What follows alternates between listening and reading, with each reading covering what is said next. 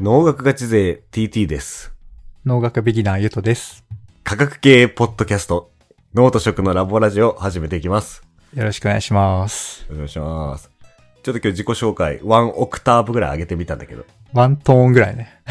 そう。ちょっと、食べラジの武藤拓郎くんから一緒に収録した時に、うん。テンション低くねって言われたん で。上拓げて郎みまくんした。も低め系だけどね。そうだけどね。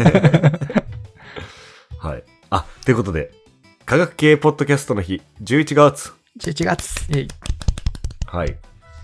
えー科学系ポッドの日、えー科学系ポッドキャストの日ですけれども、科学系ポッキャの日ね。ポッキャの日ね、ポッキャ。あ、こち ら、共通テーマについて様々な番組の視点で語る企画です。はい。いろんな番組がね。そう、ホストが持ち回りで、今回のホストは、サイエントークです。うん。はホい。ッキ人。発起人、ついに、二度目の登場ですね。ああ、たくさん出てるから、そっか。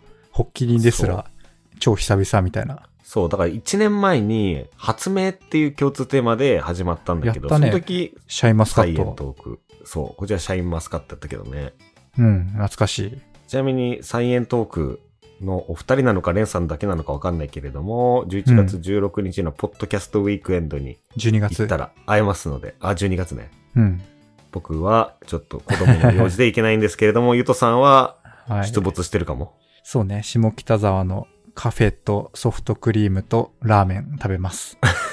出た出たソフトクリームからのラーメン です。そうそうそう。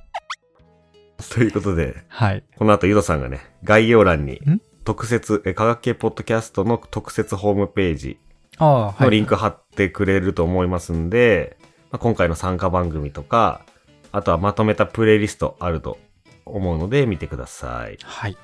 お願いします。ろしくお願いす。します。はい。で、大事なこと言ってなかったわ。大事なこと。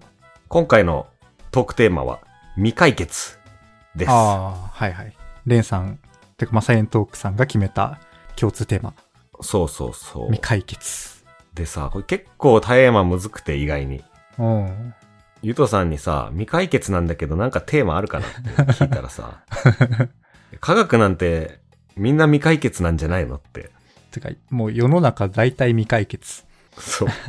っていうのになった時に、うん。あの、もう逆に難易度上がった。あのこれよく言ってる理論なんだけど、今日の晩ご飯何がいいって何聞でかもれいい。て、何でもいいよって言われた時の、あの、絶望感ね。 何でもいいって言われると難しいなみたいな。カレーがいいとか言われた方が、じゃあカレーよ作ろうしかと、か。やるかってね。ね、確かにカレーにはこの材料がないから、じゃあ、肉じゃがでどうとか。うん。考え始めなるんかそういうのね。も入り口が出てね。くるからね。 何でもいいみたいなね、感 じで。ちょっとその未解決、大体未解決じゃねって言われて俺の思考は止まったんですが、 はい。出ました。お、出ました未。未解決う。ん。ミステリーです、これは。ミステリこの未解決ミステリー事案を一つー。おう言います。もう、周知の事実というか、みんな知ってるミステリー。そうね。あ、そうなんだ。えーっと ね。農学ガチ勢が太り続ける事件。太り続けてるんですか太り、まあ実際には俺痩せたり太ったり結構繰り返してるんだけど、ああ、ちょ時期によってね。直近ね、半年から1年ぐらいは太り続けてるんですよね。コンスタントに。そ右う。肩が。で、まあ今、173センチ、87キロぐらいということで、うん完全なる肥満ですね。でかいね。 2年。前は75キロぐらいだったんだけど、 うん。 10キロぐらい太ってるね。本当だ。うん。豚バラじゃないですか。 豚バラっすね。でまあ逆に俺の中でミステリーなのが、ゆとさんが全くうん肥満じゃないっていうのも逆にミステリミステリーなー。んだけど、まあ全然ミステリーじゃないけどね、それは。そうこの辺がね、ちょっと今から喋ること で、解決されていく可能性があるので、ちょっと俺が、農学ガチで TT がなぜ太り続けているのかっていうことをちょっと考察して、解決に行きたいと思います。 うん。はい、一緒に考えてくださ い。はい。簡単そうに感じてきたよ。これが簡単じゃないんだよね、やっぱね。ってことで、まず食べるっていうことについてのベクトルでああ、まずね話、すんだけど、太る原因の何何個か切り口ってこといろいろな切り口で話すって。そう、太るってもう実は話したことあるじゃん。うん。僕はなぜ太ったか。そう、1年半ぐらい前のエピソードでね。うん。あれって基本的に食べる質の話だったんだよね。質例えば高カロリーの肉を選んでしまってるとか、はい。胸肉の方がバラ肉よりいいよとかね。うんうん。それ質の話だったじゃん。今あ回あ量の話。なるほどね。うん。量と質。そう。で、食べ過ぎちゃうのよ。やっぱり。そうだよね。そうで食べ過ぎちゃうケース、4ケースちょっと引っ張ってきたんで、まず、 4タイプ。それをちょっと科学的に あ解説しながら、なぜ食べ過ぎちゃうか的なそう。 でも、なべ、なぜ食べ過ぎちゃうかが分かっても、うんなぜ太り続けるのかは未解決だから、今日はそこまで行ってうん。解決したい と。いや、それは理屈分かってても太り続けるってことはうん。解決しない 限り、ミステリーだからね。なるほどね。うん、なので、俺が食べ過ぎてる4つのケースを紹介します。はい。4つのケース。 1つ目は、飲み会。飲み会ね。そう。なんかこれ食べなくなるタイプの人もいるんだけど、うん。俺は食べるタイプです。うん。だいたい何食べてるかよくわかんなくなるよね。ああ、そう。それがあるね。そう、二つあるのよ、この中で。うん。そう、一つがその、正常な判断ができなくなる。うん。さっきこれ食べたとかね。飲んでなくてもそうだよ。なん か、小刻みに頼むから。ああ、そううね、んそうね。確かに。プレートじゃないもんね。うん定食みたいな感じで食べないからね。大戸屋とか行ったら、後で思い返しやすいじそうだよね。4皿ぐらい食べたなとかね。小鉢もあってとか。ゃん。うん。確かに確かに。それはあるわ。そのカオスっていう、献立がカオスっていうね。でもそれじゃないとそ。うであとは、その、いや、それもあるなって今新たに思ったから、3つだ ね。でそれが1つね。うん献立がカオス。もう1つは、まあ、酔ってるんで、こう、正常な判断ができなくなる。ああ、ストップがね。そう。昼の自分だったらさ、うん夜11時に、ラーメンっていう意思決定には至ら ないよね。でも、それは、うん。終電ギリギリでラーメン食べる意思決定になりそうだから、昼を控える。みたいになる。 あーとかはあるかもしれないけど、でもやっぱ、消化するまでにかかる時間とか、食べた後にアクティビティがあるかどうかとか、ああ、まあね。考える と、やっぱ夜のラーメンはね、どう考えても太るよね。でも、どう考えても食べたくなるよね。そうなん だ。はい。そう。で、もう一個はちょっともうちょっと科学、まあこれも科学っぽいっちゃあれだけど、まあ酒飲むとね、消化酵素が結構分泌するらしくて、消化酵素が分泌。あ、ん消化助けるってことそうそうそう。だから食欲が増すっていう、もうストレートにそういう事象があるらしいあ、。そうなんだ。うん。なんか満腹中枢みたいなのがこう鈍ってみたいなのはイメージあったけど、そう、そっち系らしい。俺が見たのはね、ちゃんと消化する側もあんだ。厚生労働省が出してる情報で、まあそういうのが書いてへえ。ありましたね。なるほどね。それ食べるわ。ちなみに食前酒ってあるじゃん。うん。あれって、あとは飯食う前に乾杯したりするじゃん。ああ、まずはみたいなね。よく食べさせるんだ。う。ん。あれはなんか、すきっ腹で酒回すためだと思ってたんだけど、うん。違くて、そう、食欲を増して、その後に出てくる食事をこう楽しむっていううーん。ためにあるらしいですよ。お腹減ってる時の方が美味しく感じるもんね。うん。知らなかった。あ、で、ここでね、ゆとうさんと俺の対比を入れていくと、うん。俺は結構酒、量もゆとさんに比べたら飲むしね。てかまあゆとさん行くとカルピスじゃん。まあ、カルピスすら、あれだよね。カルピス、ウーロン茶、ウーロン茶みたいな。 そう感じだわそうそう。そうなのよ。だからそのね、消化酵素がいっぱい、俺の方が多分出てる し、そうすると食べ過ぎるし、油もん食べてもまだいけるってなったりね。うん、うん。あとは正常な判断できるよね、伊藤さんの方が ね、そうね。うん正常な状態だからね。 ここで差がついてますね。まず飲み会の回数も鬼少ないっていうのもある。ああ、そう ね。もう最近増えてきたからね。はい。これケース1飲み会です。飲み会太るね。ケース2、テレワーク。あ、テレワーク。あ、そう。移動が少ない的なそうそう。だからなんかこう、カロリーを消費してないっていうことがまああるんだけど、うん。なんとなく、いつもより食欲出社するときより食欲多い気がするんだよ。そう、なんで。なんか今日、何にもしてないのにう、ん。ご飯おかわりしたいなっていう気持ちに結構夕食の時になるんだよね。 テレワークだとそわかんない。う。で、ゆとさんないでしょ、多分それ。だかいや、テレワークだからはないね。らむしろ、なんかトントンみたいな感じなんじゃないの出社だからとかテレワークだからとか関係なく。そうね。うん、全然関係ないわ。でこれね、早稲田大学のスポーツ科学科が出してたなんか情報でですね、あるんだ。科学的根拠。運動誘発性食欲不振っていう現象があるらしいんですよね。んちょっと運動すると逆にそう。食欲がなくなるそうそノリう。ノリ。で、へーこれ、実験がしていて、うん。縄跳びを10分間やり続けてください。うん。いい運動だ。 10分インターバル開けて、また10分やり続けてくださいと。結構きついね。そう。それをやった時とやってない時で、やった方が食欲が少なかったんだって。ああ、いや、でもわかるな。練習めっちゃきつかった時の直後のね、ご飯とかは、うん。お腹空いてるはずでもちょっと食べる気失せる時あるね。そうだよね。なんかもう合宿とかさ、もう食えませんみたいなのあるもんね。うんうんうん。うん。でもここで対 比すると、もううん伊藤さん毎朝走ってるもんね。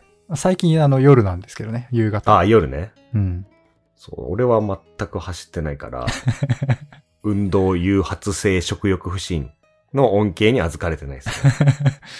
でも走る時はもうよく食べるよ。ああ、なるほどね。うん。それは走る前。どっちもバテないようにちょっと入れて走って、食事量も増やすよ。ああ、なるほどね。うん。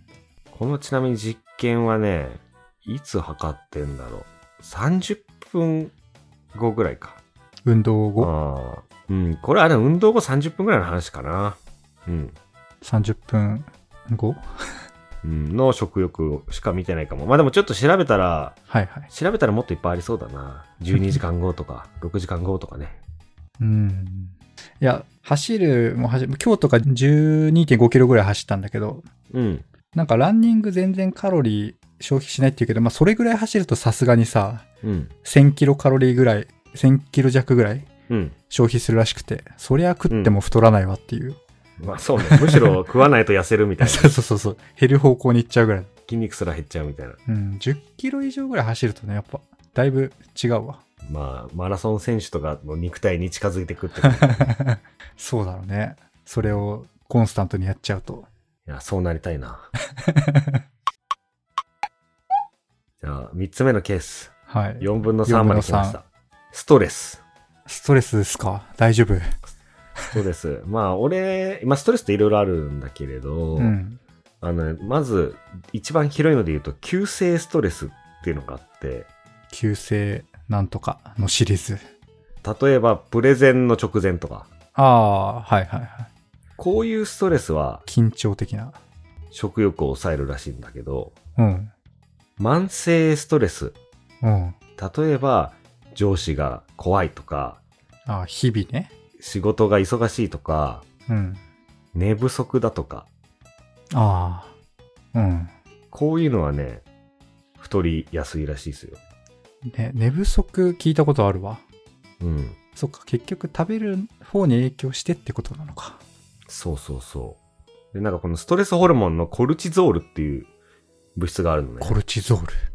結構コルチゾールっていろんな面白い面あるんだけど、まあそれは置いといて。そうそう。だからこれがね、ストレスがあると、まあ食欲が出てるとか、太りやすくなるっていうのがあるらしいですね。うん。まあまあ、わかるね。で、俺これ心当たりがあって、おう。さっきのテレワークとセットなんだけど、うん。まあ俺、テレワークが週2ぐらいかな、今。うん。で、で俺通勤に1時間かかるから、でも1時間で着くん片だ。道ね。うん。テレワークだと1時間長く寝れるって思うんだよね。前日の夜はに。い。そうね。そうだよ。そうすると俺1時間夜更かししちゃうのよ。はあ。そうするとさ、1時 間で済めばいいけど、ちょっとたまにさ、ゲームとかだったらエスカレートしちゃって、2時間いっちゃって、むしろテレワークの方が さ、短いと寝か不さ。足に。そう。で、寝坊っていう概念がほぼないから、テレワークは。うそん。最短起きた瞬間始められちゃうからね。 うそう。やっべ会議に遅れるとか言って9時半に起きたとかはないじゃんさすがに。人間であれば、社会人であれば。っまあまあいるけどね。ていうのもあって、酒とかも飲んじゃいがちなんだよね、テレワークの前日。ああ、翌日が休日に近いこう、生活リズムなんだ。あまさに、ま さに。そう、だから、さっきの2つのケース、うん、酒を飲むとうん。消化が良くなって食べ過ぎちゃうっていうのも入ってくるし、で、テレワークで運動しないんで食欲、さっきのなんだっけ、運動なん性と、かうんじゃあ運動誘発性食欲不振の恩恵にも預かれないし、 寝不足になるし、重なってきますね。で、当日、そう、テレワーク当日、頭では昼休み、ランニングしようかなとか思うんだけど、うん。眠い頭では。昼寝しよう ってなるんだよね。うん。これは痩せねえわって いう。そうなんですよ。なので、この、テレワーク前日に調子乗りすぎて、逆にストレスを溜めているというのもね、うん。寝不足で。理由ですね。うん、伊藤さんは寝不足じゃなさそうだけど、どういやなのまさにね、ここ半年1年ぐらい意識的に伸ばして睡眠時間を。ああ、そうなんだ。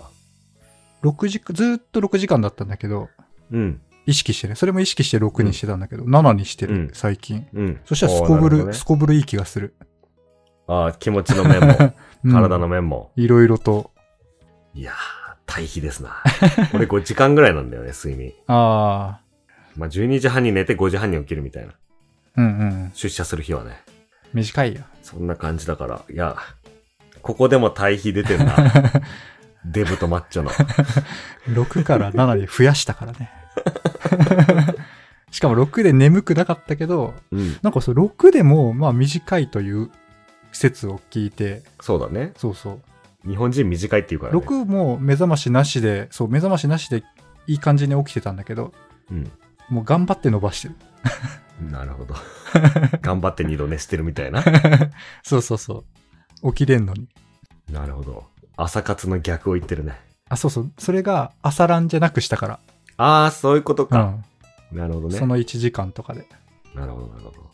まあ、走るのは朝じゃない方がいい説をね、その、いつだか、1年半ぐらい前の阪神で言ったよね。痩せるには逆に朝なんだよね、多分。うん、そうそう。筋肉溶かしちゃうみたい筋なね。肉とかにしたいなら違うと。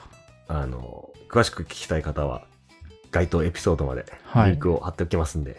どのエピソードだったか。うん。僕はなぜ太ったのかで筋肉つければよくねみたいな。うん、なんだっけな。プレイリストにするか。 はい。じゃあ、最後のケース。はい。最後のいきケーますス。4分の4。花粉症。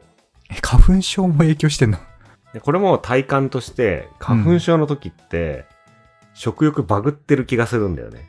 えー、スギ花粉の、だから具体的に2月とか3月とか。うん。え、言うと花粉症だっけいや、もう、慢性のアレルギー性鼻炎なんで、うん。常に薬を飲んでる。あの、アレグラみたいなやつあそうそう、あれぐらいよりちゃんとしてるというか、もう、あずーっと病院通ってる。ああ、病院で処方されるやつ。そうそうそう。だから花粉症もあるんだけど、事前に抑えてる。ああ、なるほどね。未然に防いでる。ああ、そっかそっか。俺はそのある期間だけ使うんだけど、薬は。うん。で、なんか実際は花粉症自体は食欲を抑える効果があるらしいのね。ほう。花粉症自体には、それ自体。そう。だけど、薬を飲むと、その花粉症によって食欲を抑えるっていう。うん、それはなくなるじゃん。うん。だからまあ、少なくとも波レベルになるじゃん。いつもうん。通りの食欲はい。になるんだけど、抑えてねこのアレルギーのメカニズムの中に、うん。抗セロトニン作用っていうメカニズムを作抗セロトニン作用。そうそう。セロトニンってあの幸せホルモンとか言われてはるんいだけどはいはい。で、このセロトニン、幸せホルモンでもあるんだけど、うん。こう、アレルギー反応とかの時に、こう、炎症を引き起こす作用もあるらしいのね。へえ。で、抗って、あの、抗うみたいうんう。なん字なんだけど、だからセロトニンを抑えるみたいな。抗体のやつメね。カうん。そう。メカニズムの場合は、食欲が増えてしまうら しい。逆に。抗セロトニン。うん。ってことでね、俺はこの後太りますね。このまま行くと。 また、また。まあ、だって年明けから花粉症もあるし。そうなの農学ガチ勢の年間スケジュールってこう夏は畑で耕して冬は計画を練ってみたいなね、サイクルだから冬マジテレワーク多いのよ、ああ、はいはい。資料系とかね。そうそう、研究成果のまとめから、次の年の試験計画とかね。なるほどね。そうするとテレワーク増えます。調子乗って寝不足になります。ストレス溜まり ます。で、掛け合わせ寝坊し、そう、運動もしませ ん。で、花粉症の時期来ます。薬飲みます。食欲増えます。みたいな。まあ、ちょ全部の薬じゃないみたいだけどね。そういう薬もあるっていう。うんうん。未解決じゃん。未解決なの。 あ、どういうことあ、それを防ぐにはってこと農学ガチ勢が太り続けるということが未解決です よ。このままいくと。だからちょっと防ぐ方法をいろいろ考えたいんですけど。でもそその前に一つ言っていい、うん。ちょっと太ってる人側の目線ね。うん。でこう太ってる人って、こう、厳しい意意見を持ってる人はさ、こう、うん。自制心が足りないとかなんかそういうことを言う人がいるわけだあー、ローランドとかね。そうじゃなかっそうそうそう。た。あでも今の話聞くとさ、うん。太るってめっちゃ複雑じゃねって。食べ過ぎるは確かにね。うん。自分を抑えられない。食べ過ぎるっていうのはそうなんだけど、うんその一歩深くいくと、今の薬の作用だったり、ストレスだったり、うん。ね、運動するしない、うんテレワークがどうとか、っていうのもあるんで ね。これをちょっとでも、なるほどね。新しいな。一歩深く見るとそうだけど、表面に戻したら結局その後食べなきゃいいになるけどね。そうそう。それ精神論じゃん。 ち まあそっょっか。と科学系ポッドキャストさ、精神論で解決なるほどね。 ね。なるほどね。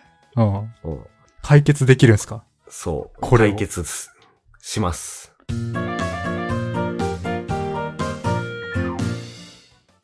で、今4つのケースに対して解決策を出すんだけど、うん1個まずね、もうやり始めたことがあります。おう新しい習慣的な何か。花粉症。うん。これね、治療を始めました。え、あの、スギ花粉絶対来なくなるみたいな。来なくなる。え、なんか、そういうの、新しい治療で、うん。ですってめっちゃ紹介されるんだけど。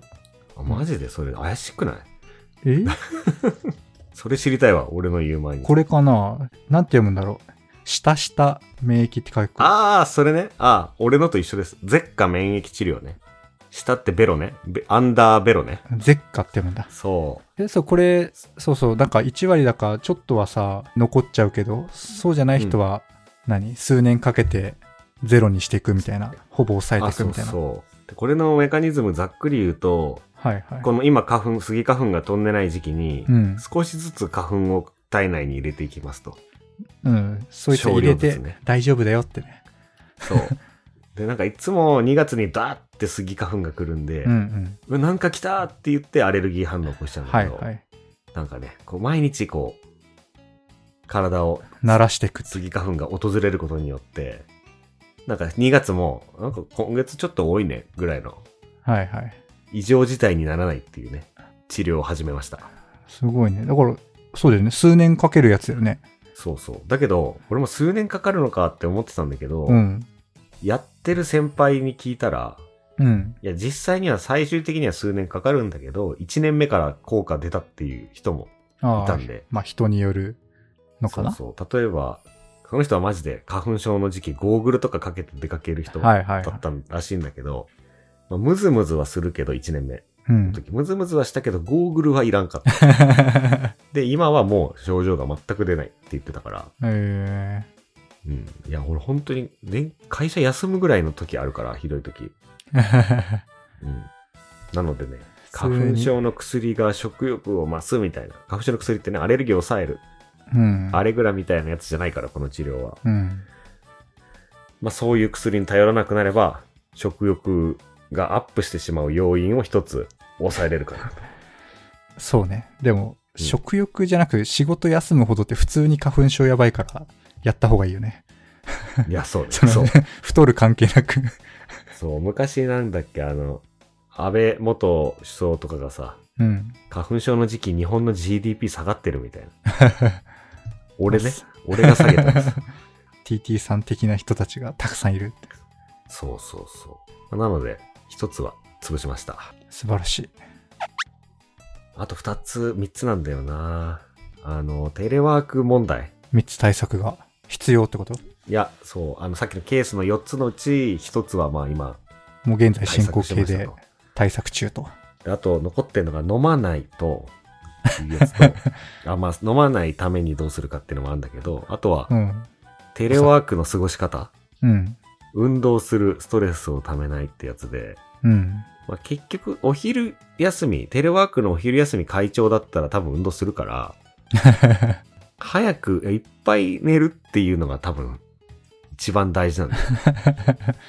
大事。そう。で、その今話してたらさ、やっぱ俺と対照的なポジションにい るさ、はい。ゆとさん。対照的寝るですね時間を長くしたって言ったじゃん。うん。ちょ、これについてレクチャーという か、金言をください。へえ。いや、難しいね。すごい難しいね。なんか、6でうん。ひ日中眠くなってやばかったとかじゃなく、うん。 7時間に伸ばしたら、そう、でも、伸ばすの大変じゃねそれ、まあそうね。朝の1時間が増えた。寝る時間は一緒。だけど、起きる時間が遅くなったってことそうそう、寝る時間を若干早くして、まあ主にね、朝走ってた分遅くした。 ああ、なるほどっね。起きちゃったりしないのそれ。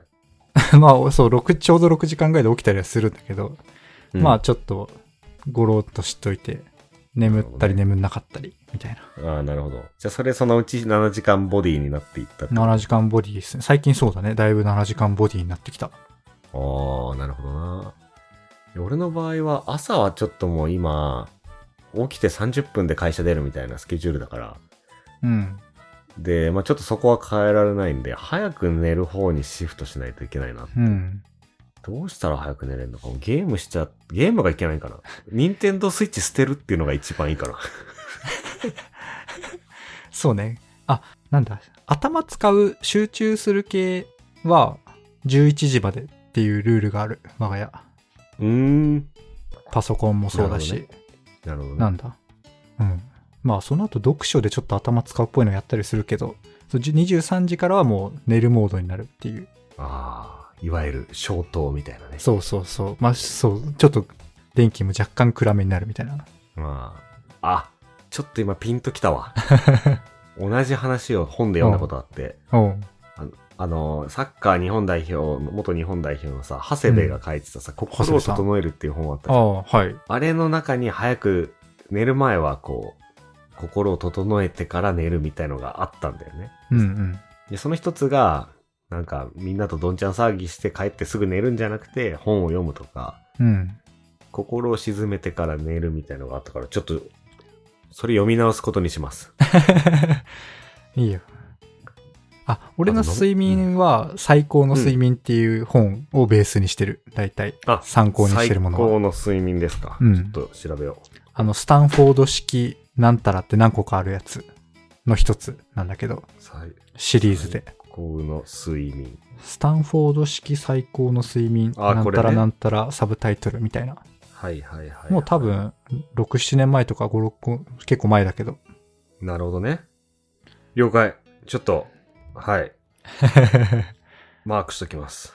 そう、でもなんかパッといいところ答えられなかったけど、すこぶる全体的にいいんだよね、マジで。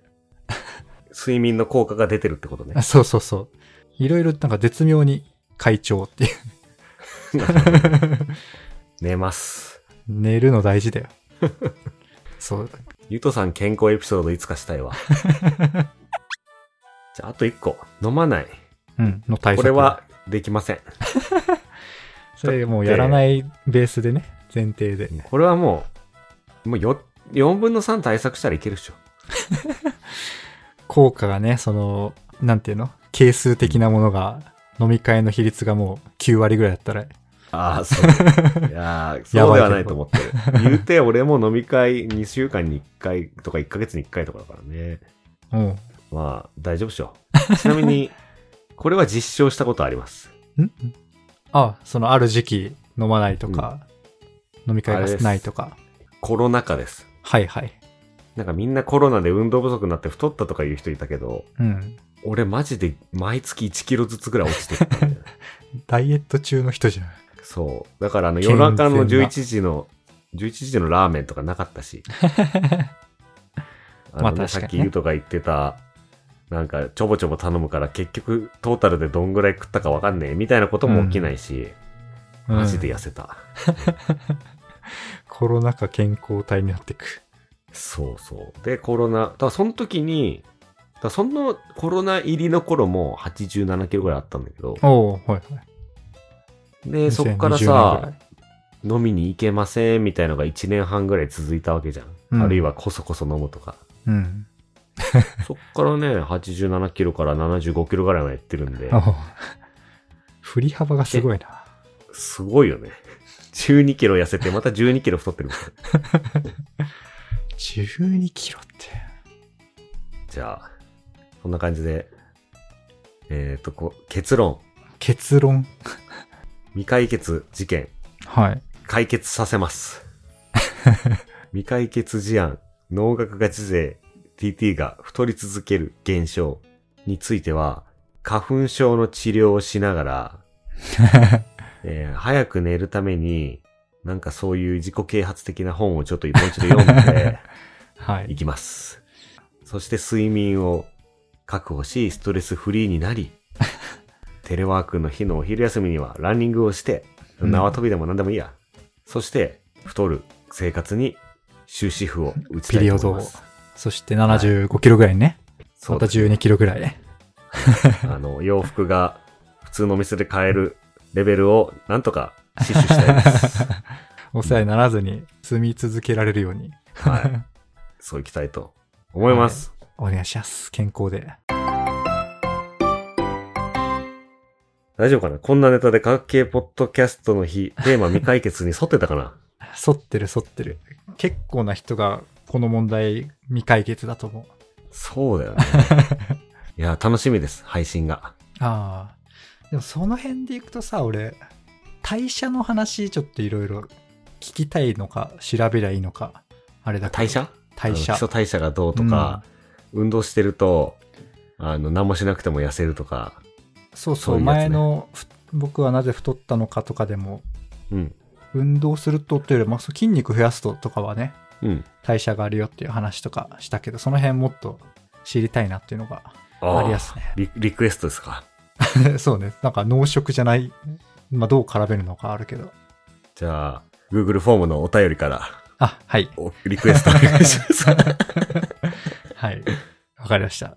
ということで、まもなく終わりますが、はい。今回、科学系ポッドキャストの日企画ということで、初めて聞いてくださった方もいるかと思いますが、ありがとうございました。ありがとうございます。で、今回のテーマはね、今後、お正月太りは不可避ですの で、 2、3キ ロ。ぜひ、そこに貯金を作るために、皆様の食生活、えー食に限らんか、生活を見直すきっかけにな れば幸いでございました。ちょっと痩せた上で年末年始を迎えると。